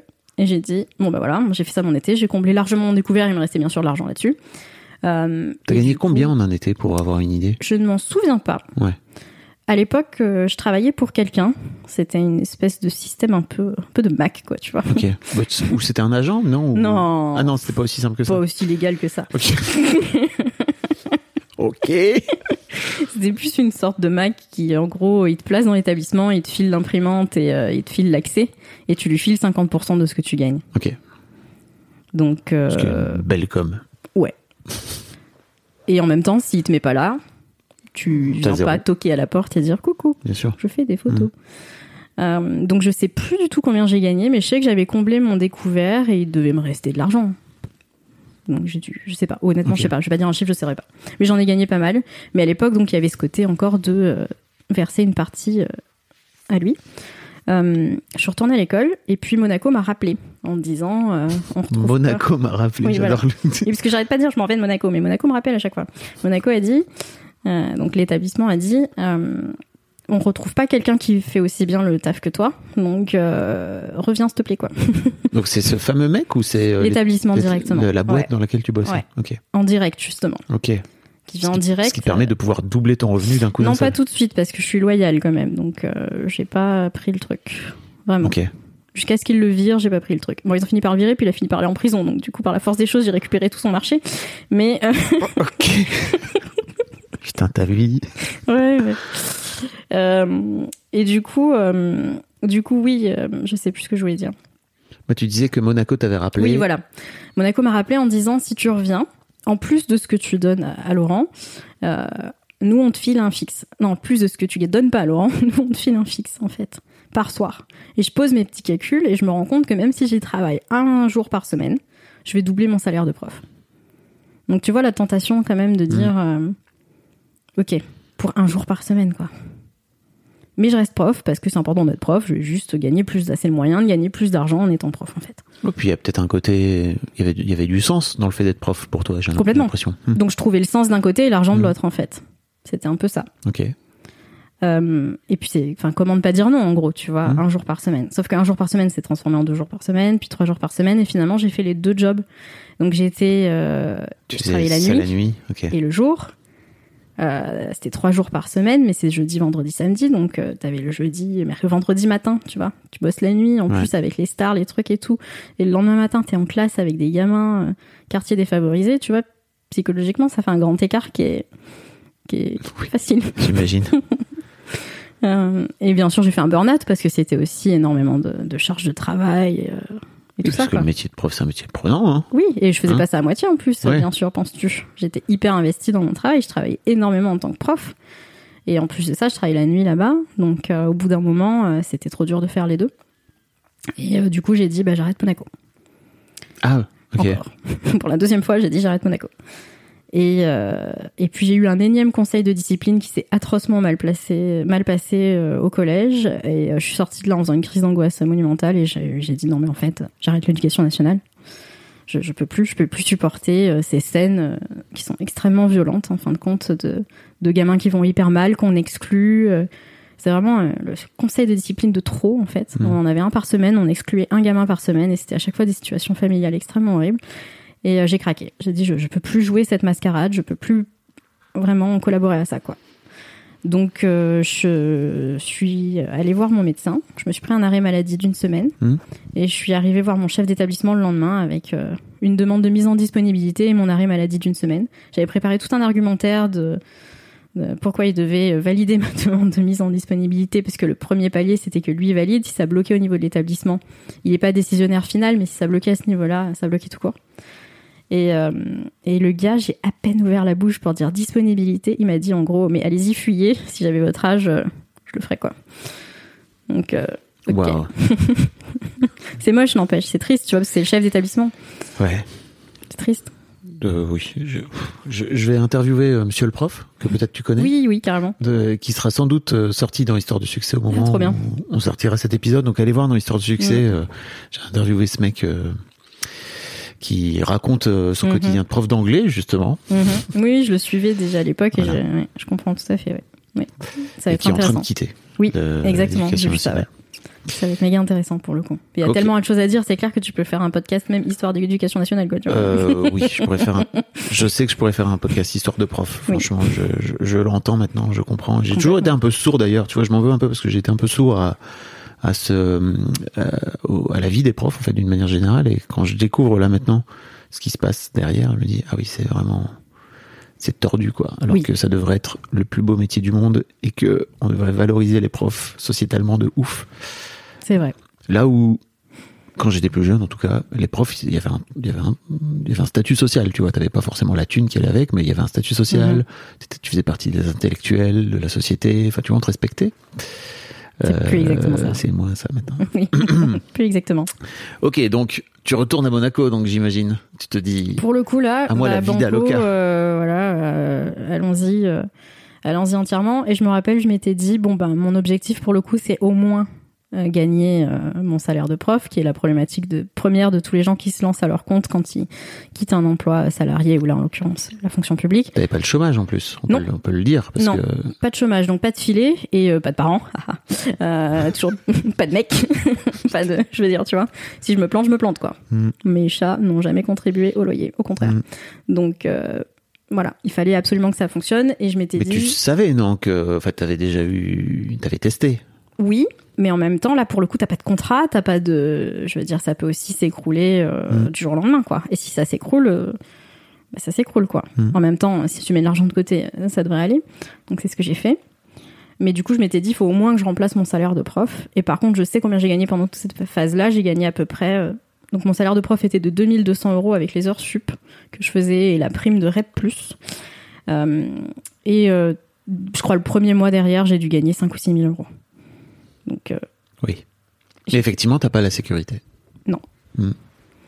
Mais d'un autre côté, quand tu gagnes 5 ou 6 000 euros, tu peux aussi te faire ta sécurité toi-même.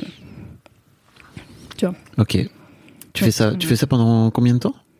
Je l'ai fait euh, à temps plein, mais à temps plein, ça voulait dire euh, 17 heures. Ah oui, c'est que j'ai gagné 5 ou 6 000 euros pour euh, euh, attends, 12 heures par semaine. Oui, j'allais dire que Oui. 3 heures de travail par jour, non? C'est ça? Sur, euh, non, 4 heures sur 3 jours. Ok. Donc 12 heures par semaine. C'est ça aussi. C'est gagner cette somme-là pour 12 heures par semaine. En revanche, euh, alors, ça allait quand même avec des sacrifices parce que pour le coup, c'est aussi sur les heures de loisirs où le reste de- du monde euh, et de, ta- de tes potes et tout ça euh, ont une vie sociale, tu vois. Donc je me suis beaucoup euh, bah, isolée par rapport à mes Mhm. amis qui aussi comprenaient pas forcément le milieu dans lequel j'évoluais maintenant. On a eu des discussions pas toujours agréables sur, euh, sur ça. Euh, et puis, euh, il y a eu des sacrifices, par contre, aussi énormément sur le plan de mes valeurs, parce que là, je pourrais pas tout dire. C'est je vois, autant je peux tout dire sur moi, j'ai pas de tabou, mais il y a des choses que je pourrais pas dire parce que ça serait dangereux. Pour le coup, sérieusement. Mais euh, j'ai su et vu des choses extrêmement graves, et j'ai découvert à quel point l'argent pouvait acheter une impunité totale pour certaines personnes. Et euh, et là, du coup, quand j'ai commencé, tu vois, au début, t'arrives, tu connais pas, tu sais pas, tu vois des choses. Mais quand tu commences à trop savoir comment ça se passe, la gravité des choses qui se passent et l'impunité dans laquelle sont ces personnes-là, euh, ça devient dur de leur faire la bise et d'être en mode euh, Hmm. comment ça va, ça va ma chérie, bisous bisous. Je comprends. Et, euh, et j'ai fini par partir en ne supportant juste plus, en ayant de, de l'urticaire à chaque fois que je devais parler à ces personnes-là, quoi. Ok. Donc euh, je pourrais pas trop rentrer sur les sujets qui sont criminels parce que ça serait pas dans mon intérêt. Et puis, euh, ce n'est pas le sujet. Hein. euh. Non, mais c'est de l'impunité que ça achète en fait, tu Bah, vois. oui. Alors ça, Ça, c'est, c'est, c'est- ça, ça te tue, quoi. c'est un l'impunité. Enfin, en tout cas, l'argent fait plein de choses. Oui. Il peut acheter plein de choses. Y compris l'impunité quand tu fais des choses très, très criminellement graves. Et, Ah. euh, et ça, ça a été dur pour moi à, à vivre, quoi. Après, il y a, il y a des choses que, dont je peux parler plus librement, si tu veux, sur ce Non, mais- milieu-là. Bah, je sais pas. Non, en fait, pas forcément. Mais tu me disais que ça t'avait. En fait, euh, tout s'est arrêté en pendant le Covid, j'imagine. Oui.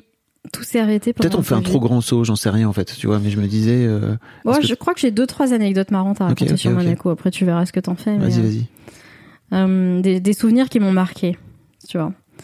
Euh, en fait, je, je fréquentais pas juste les riches, je fréquentais une partie des riches, tu vois. C'est comme euh, cet établissement-là attirait une certaine catégorie de personnes. euh, et c'était pas forcément euh, ceux qui avaient le meilleur rapport à l'argent, justement. C'est ceux qui étaient dans, dans le fait de se rassurer dans la démonstration permanente. Oui. Dans le besoin de montrer quoi. Oui, mais du coup, je me suis retrouvée avec euh, euh, des scènes absurdes où euh, t'as un million d'euros de champagne devant toi, par exemple. Parce que euh, parce que t'as un gars qui a ce qu'on appelle du garage. Ça, c'est un truc qu'on sait pas trop, donc c'est intéressant et je peux en parler pour le, le coup. garage. Du garage, c'est quand euh, t'as acheté plein de bouteilles de champagne une fois pour une somme astronomique et que du coup, bah, tu les as pas toutes bues, mais qu'on te les garde au garage et tu peux les ressortir en soirée pour faire semblant d'être en train de les acheter à chaque fois. Ça met de l'ambiance dans la boîte et ça pousse les autres à consommer en fait. Donc j'ai déjà vu des scènes comme ça où t'as un gars, tu sais, qui doit avoir 500 000 euros au garage et il les ressort épisodiquement et le couillon en face, il dépense 500 000 balles juste pour gagner à qui va dépenser le plus d'argent. Waouh. C'est débile, tu vois. Et, euh, et ça part de gros problèmes émotionnels aussi, franchement. Pour Oui. Ah bah, un gros besoin d'être aimé quand même. Voilà. Et là, t'as un million d'euros de champagne devant toi et tu dis, ok, un million d'euros de champagne. Euh, c'est absurde, tu vois, Hmm. en bouteille de champagne. Surtout quand rien. tu viens de, tu viens des quartiers chauds. euh, j'imagine, j'imagine le. Oui. le et à la fois, il y a que la proportion qui est différente parce que j'ai eu une, ces discussions une fois avec un ami où euh, on parlait de ce genre de choses et il me disait c'est affreux, tu te rends compte? Je disais oui mais regarde, nous à notre à notre échelle là, on est aussi en train de dépenser peut-être pas un million d'euros mais peut-être 100 balles euh, en mangeant ou en buvant ce Mm. soir euh, des trucs qui sont pas utiles et est-ce qu'on a pour autant là-dedans reversé une part aux gens qui en ont vraiment besoin? On est tous le riche de quelqu'un aussi, tu vois. Mm. Donc euh, je pense que la proportion certes est différente entre les 100 balles que tu peux lâcher là ou euh, un million d'euros, mais euh, en revanche, est-ce que toi tu fais quelque chose pour aider les gens qui manquent vraiment? Parce que c'est pas toi qui manque vraiment en fait. Si t'es en train de prendre une planche de charcuterie avec un burrito, t'es pas en train de manquer en fait. Tu vois? Donc euh, c'est pas aussi noir, si blanc quoi. Mm. Mais ça, voir un Merci million d'euros de cette champagne, oui quand même. Je trouve ça chouette. Mais voir un million d'euros de champagne, c'est vrai que c'est quand même déstabilisant la première fois que tu le vois, quoi. Tu vois? Ou euh, un- une autre anecdote, un gars une fois, ça, ça m'a vraiment marqué. C'est une des plus grosses fortunes de Finlande ou je sais plus quoi. Euh, et ça va pas très bien dans sa vie.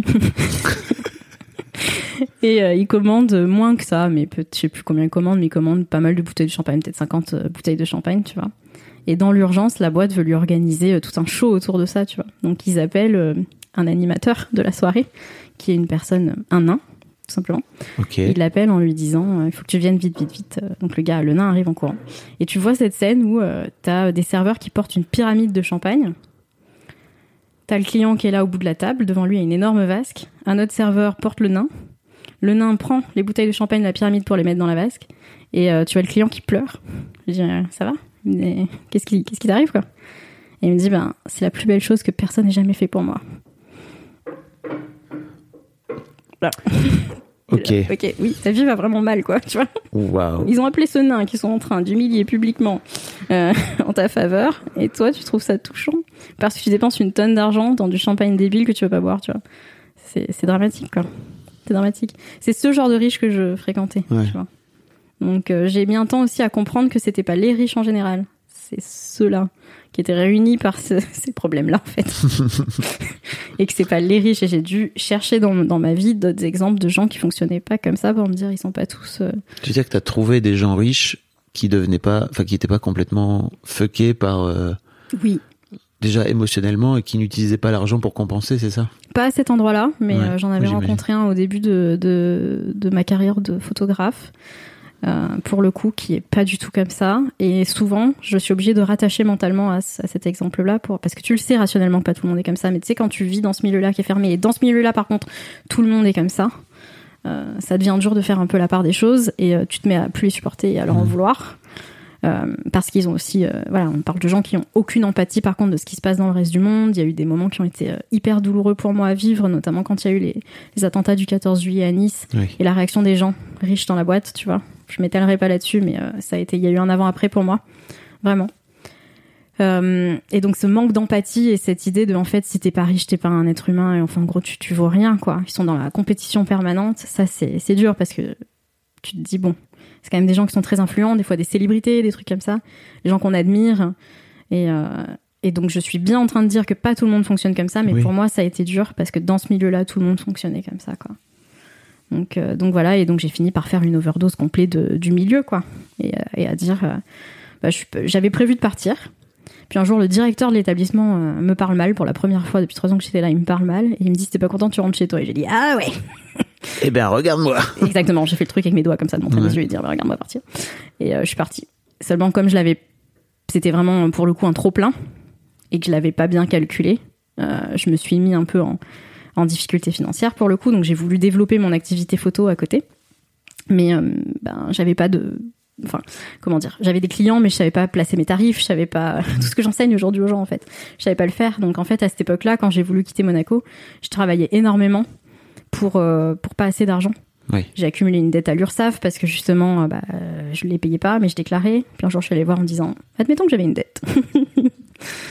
Qu'est-ce qui se passerait? Donc du coup, je paye encore cette dette, d'ailleurs. Je paye encore ma dette URSSAF. Euh, donc tu vois, j'ai essayé de partir, mais j'étais pas armée pour en fait. Je savais pas euh, gérer un business photo en dehors de ce business-là dont j'avais hérité. Parce qu'entre temps aussi du coup euh, mon, mon patron était parti en prison et j'avais récupéré tout tout le marché. Enfin tu vois. J'ai hérité de ce truc là mais j'ai pas eu à le construire. Parce que ouais, t'aurais pu te dire, ok, bah pendant les trois autres jours par semaine, je vais développer. j'ai essayé Je vais développer ce je business. faisais, mais ça marchait pas parce que j'avais pas les bons outils je m'étais pas formée à ça. Donc je faisais de la presta mais je la tarifais pas assez je travaillais trop euh, j'ai fait plein de, de choses et je travaillais encore trop et mais cette fois-ci pour pas assez d'argent. Et ensuite effectivement il y a eu le Covid il y a eu le Covid. Et là bah, tout s'arrête. Monaco s'arrête en fait. Depuis le temps que je dis que je quitte Monaco bah, Monaco n'existe plus. Pas juste Monaco mais le reste du monde est à l'arrêt. Et, euh, du coup en plus comme là c'était extrêmement lié au, monde de la nuit et, et tout ça. Euh, juste avant aussi petite petite info en plus c'est que juste avant quand j'étais justement dans cette transition juste avant le Covid aussi et de dire je m'en vais mais je construis mon truc Monaco revient me voir encore une fois avec une nouvelle proposition et un gars qui possédait les autres établissements en fait c'est un peu territorial tu vois chacun ses, ses établissements me dit euh, bah les miens tournent moins que les moins que les tiens est-ce qu'on peut s'associer? Et en gros euh, tu gères tout Euh, et c'est comme ça que je me suis mis en fait à, à gérer l'ensemble des photographes sans être moi-même sur place Ah oui. tu vois je me suis mis à gérer euh, Donc tu venais ton, tu devenais ton ex-boss finalement, Exactement. mais j'imagine légal. Oui, on a vachement nettoyé le Oui. justement le truc. On a mis des contrats, on a Mm. et il y a eu cette, cette phase aussi, cette petite phase où je me suis dit peut-être que je peux rester à Monaco, mais en nettoyant le, le système et aussi si je suis plus au contact des clients que je peux plus me voir, Mm. euh, ça ira mieux en fait. Du coup, je donne aussi l'opportunité à des photographes qui se lancent de, de, de gagner de l'argent et euh, du coup, bah, peut-être de pouvoir euh, construire leur projet. Et moi, cette opportunité, quand même, elle m'a bien servi. Mm. Euh, donc, je l'ai vu un peu comme ça. Ça, c'était un peu juste avant le Covid. Mais sérieusement, on a signé le contrat, euh, je crois, euh, on a fait une date, genre le 14 février euh, 2020, tu vois. Oui. Et après, rideau. Exactement. Et on venait par contre de justement de signer le gros contrat, de légaliser toute la chose. Et là aussi, c'était plus juste un établissement et moi, mais avec 5 6 000 euros par mois, tu vois. C'était euh, ça sur plein d'établissements, y compris tous les concerts de Monaco. Donc là, on est sur des chiffres d'affaires avec beaucoup, beaucoup de zéros, quoi, tu vois. Le potentiel de la boîte était de, cette année-là, de beaucoup, beaucoup, beaucoup, beaucoup de zéros. Vraiment. Pour le coup. Bah, fois le nombre d'établissements plus les concerts où t'as 700 Je te- personnes. Je te crois. hein. Tu Ouais. vends les, tu vends la photo 40 euros. T'as 700 personnes qui vont à un concert. Même si tu vends 40 euros à la moitié des gens par soir et que t'as 40 dates comme ça dans l'année, plus tous les photographes dans les établissements, c'est un business extrêmement lucratif. Et là, j'avais passé le level d'après, tu vois, de, euh, bah, de juste euh, diriger l'ensemble du truc, quoi. Et donc, Covid, Covid, plus rien. Une date, on fait une date, on fait un super chiffre d'affaires et tout. Bim, plus rien. Et du coup, le Covid m'enferme chez moi comme tout le monde. Et euh, là, par contre, j'ai enfin pris le temps de me former au business, en fait. Pas juste d'apprendre ce business à l'ancienne, là, ces vieux modèles, là, territoire et machin. hein. Mais euh, voilà, comment je choisis ma cible, qu'est-ce que je lui vends, comment je me tarife et tout ça? Et pendant tout le confinement, j'ai bossé sur un, mon propre projet, enfin, qui est un projet euh, qui a vu le jour dès la sortie du confinement, pour le coup, de studio, où euh, je fais des portraits pour les femmes avec euh, une grande visée de développement personnel. C'est une expérience haut de gamme qui est en plein d'étapes et qui est vraiment très complète et qui est, où je, je lésine pas sur la qualité du truc. Et là, j'ai pu enfin renouer avec euh, mes valeurs, en fait, tu vois. Le côté, on peut gagner de l'argent et on peut le faire en faisant euh, quelque chose qui soit en accord avec qui on est profondément. Et, euh, et ça a été génial. À partir de là, ça a été génial. Mais il aura fallu le confinement pour me sortir de cette spirale et me forcer à, tu vois, à faire autre chose, quoi. et t'as pas renoué avec Monaco et cette, euh, cette opportunité géniale, elle est tombée à l'eau, c'est ça ou... Alors, elle a été à l'arrêt pendant Oui. un bon moment. Et puis ça a repris petit à petit. Et j'y ai remis un peu les pieds. Je pense parce que au départ, je- c'était un peu, je le voyais un peu comme la sécurité. Si jamais ça foire mon studio, j'essaie, tu vois, j'essaie toujours d'avoir une un, un, un cran d'avance sur les merdes qui peuvent m'arriver. Euh, donc je l'ai fait pendant un moment, puis ça a atteint le stade, je l'ai encore fait même là, jusque 31 décembre, j'y étais quoi, tu vois. Euh, je l'ai fait jusqu'au moment où ça empiète vraiment trop sur mes projets actuels et ça vaut plus le coup et euh, et puis ça me ça me débecque toujours autant en fait. Donc euh, donc voilà, donc ça j'arrête, mais cette fois-ci vraiment. Ouais. Cette fois-ci vraiment j'ai arrêté. Euh, ok j'y étais le 31 décembre et on est début janvier, mais euh, promis j'arrête. Euh, et, et entre On dirait temps, un accro. oui, non mais ça. Mais parce que tu vois quand tu as peur de manquer et que t'as de l'argent qui te tombe dessus, c'est dur de dire non à, Je suis à- très d'accord. tu vois. C'est pour ça que je te posais la question. C'est que j'imagine à quel point ça doit être compliqué de te dire, ok, je lâche la proie pour l'ombre, quoi. Exactement. Exactement. Et euh, du coup, par contre, mon studio marche très bien. Euh, à tel point du coup que j'ai continué à me former aux aspects business. Et là, j'ai trouvé euh, le truc ultime, c'est que j'ai fait coïncider ma passion et ma vocation. Donc maintenant, donc je, je forme, voilà, je transmets et j'aide les photographes à faire ce que j'ai réussi à faire avec mon studio, tu vois, à construire leur propre démarche, à trouver quelque chose qui soit euh, financièrement euh, viable et qui à la fois leur permette de s'épanouir et d'être en accord avec les raisons pour lesquelles ils ont décidé d'être entrepreneurs, parce que souvent ça s'accorde pas, ça s'accorde pas tout seul en fait. Il faut, Et faut tu te faire. fais payer pour ça alors? Ah oui, je me fais payer pour ça. C'est devenu mon, c'est même devenu mon activité principale. Ah ouais, ok. Ouais, assez rapidement. Donc voilà. Donc maintenant cette transmission là, c'est l'étape ultime, tu vois. Là, je m'épanouis à fond dans ça. Donc là, j'ai vraiment plus d'intérêt à, à Monaco, quoi. Enfin, Et t'as pas de problème à te faire payer ou à faire payer des gens qui démarrent leur business et qui ont pas beaucoup d'argent? Non, parce que je sais que c'est un investissement et, pas une dépense. J'ai le recul des, premiers qui ont. J'ai d'abord commencé par faire du mentorat individuel. Et quand tu vois euh, la toute première à m'avoir fait confiance, elle était même euh, partante pour le mentorat alors que j'avais juste émis l'idée et qu'on n'y était pas encore, c'était pas concret quoi. Euh, et ben là sur le mois de décembre euh, 2022, elle a déclaré plus, elle a gagné plus que tout ce qu'elle a fait sur l'année 2021, tu vois. Donc je sais qu'avec le recul, c'est vraiment une dépense. Non, un investissement, Investissement. pardon, et pas une dépense. Et, euh, et je sais la valeur de ce que je leur apporte. Et bien sûr, je fais en sorte que mes accompagnements soient des livres sur la promesse que je leur fais. Oui. Et bien sûr, faut qu'ils me rejoignent à mi-chemin. C'est pas une baguette magique. C'est pas Mm. parce que tu t'inscris à mon mentorat que si tu fais pas le taf de ton côté, ça va pas le Bah faire. oui, c'est sûr. Mais ceux qui font le taf, ça marche pour eux. Et euh, à partir du moment où j'ai la preuve que ça, ça marche, j'ai pas de problème à faire payer pour mon, pour mon temps, quoi. Est-ce que t'as l'impression que ça t'aide aussi à soigner ton propre rapport à l'argent? Oui, J'ai l'impression que c'est work in progress. T'es pas, t'es en train de démêler les trucs, mais c'est, c'est long, hein. C'est long parce que euh, parce que malgré moi, tu vois, je, je fais encore des choses malgré moi. Mais là, j'ai quand même l'impression d'avoir énormément progressé, tu vois. J'ai dit à Monaco que je m'en allais. Mm. euh, euh, le mentorat, ça, ça tourne bien. Le studio, je l'ai encore, ça tourne bien aussi. euh, ça va quoi. Et j'ai des projets maintenant où justement, je suis aussi euh, enfin capable d'avoir des projets perso parce que j'ai plus jamais revécu avec quelqu'un depuis depuis mon ex il y a 10 ans. J'ai eu des relations, mais plus jamais de vie commune. Et du coup, j'étais un peu aussi en train d'attendre que ma vie débute. Parce que pas de construction de vie de couple, pas de pour moi, pas de construction de vie. Et là, je suis enfin aussi capable, disant vrai, euh, d'avoir des projets et de me dire, bah, je vais pouvoir acheter toute seule. Euh, J'ai même des projets euh, potentiellement, euh, si euh, ça, ça serait un plan B, mais c'est dans mes possibilités aussi d'avoir potentiellement des enfants toute seule. Donc je suis enfin aussi capable de, de me projeter dans l'avenir et pas que dans l'urgence de maintenant ou d'être dans la construction plutôt que dans le plan de survie, quoi. Tu. Et, euh, et là, je vois que ça a une grosse différence. D'ailleurs, tout ce que je fais avec le mentorat, c'est pour être en adéquation avec euh, mes plans perso que j'ai enfin. Et si quelqu'un s'intègre dans les plans, tant mieux. Mais si quelqu'un s'intègre pas dans les plans, euh, Oui. j'en aurai quand même. Bravo, Megan. Merci. Non, mais quel chemin Dis donc. Voilà. Euh, est-ce qu'il y a un truc sur lequel je t'ai pas amené, dont t'aurais aimé parler? Non, je pense que j'étais assez exhaustive. On a parlé peu plein de choses. Hein. J'étais trop exhaustive. T'as été exhaustive, t'as, dit les choses. La concision n'est pas ma principale Ah qualité. non, franchement, trop trop bien. Un grand merci à toi, c'était très chouette. Et je mettrai le lien d'ailleurs si vous voulez aller découvrir ton, tu vois, si les gens veulent aller découvrir ton travail. Je leur parle tout le temps de toi en plus. Ah ouais. Je leur renvoie tous vers ton podcast. Ah bah trop bien. mais là, je te parle de mes auditeurs. Oui, oui, mais moi, les miens, t'écouteront donc de ce- je les renvoie tout le temps vers toi, donc c'est logique. Tu vois, une- boucle. Oh là là, boucle vertueuse. Ça. Un grand merci à toi. Merci à toi. Un grand merci à vous d'avoir écouté jusqu'au bout. Pensez à rejoindre le serveur Discord pour venir commenter avec le reste de ma commu. Je vous trouverai tous les liens dans les notes de cet épisode. Et si mon travail vous plaît, je vous rappelle que vous pouvez m'offrir en échange un peu de sérénité en vous abonnant à mon Patreon ou en m'envoyant de l'argent en vous munissant de votre CB. Vous trouverez tous les liens dans les notes de cet épisode également. Bonne fin de journée et j'espère à très bientôt pour un nouvel épisode de podcast. ACAST powers the world's best podcasts. Here's a show that we recommend. Hi, I'm Jesse Cruikshank. Jesse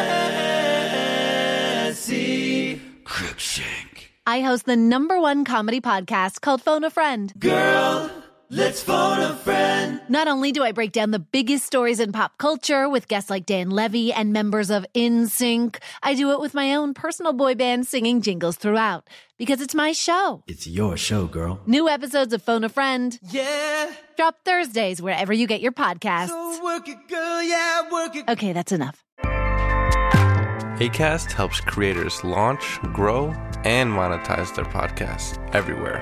ACAST.com.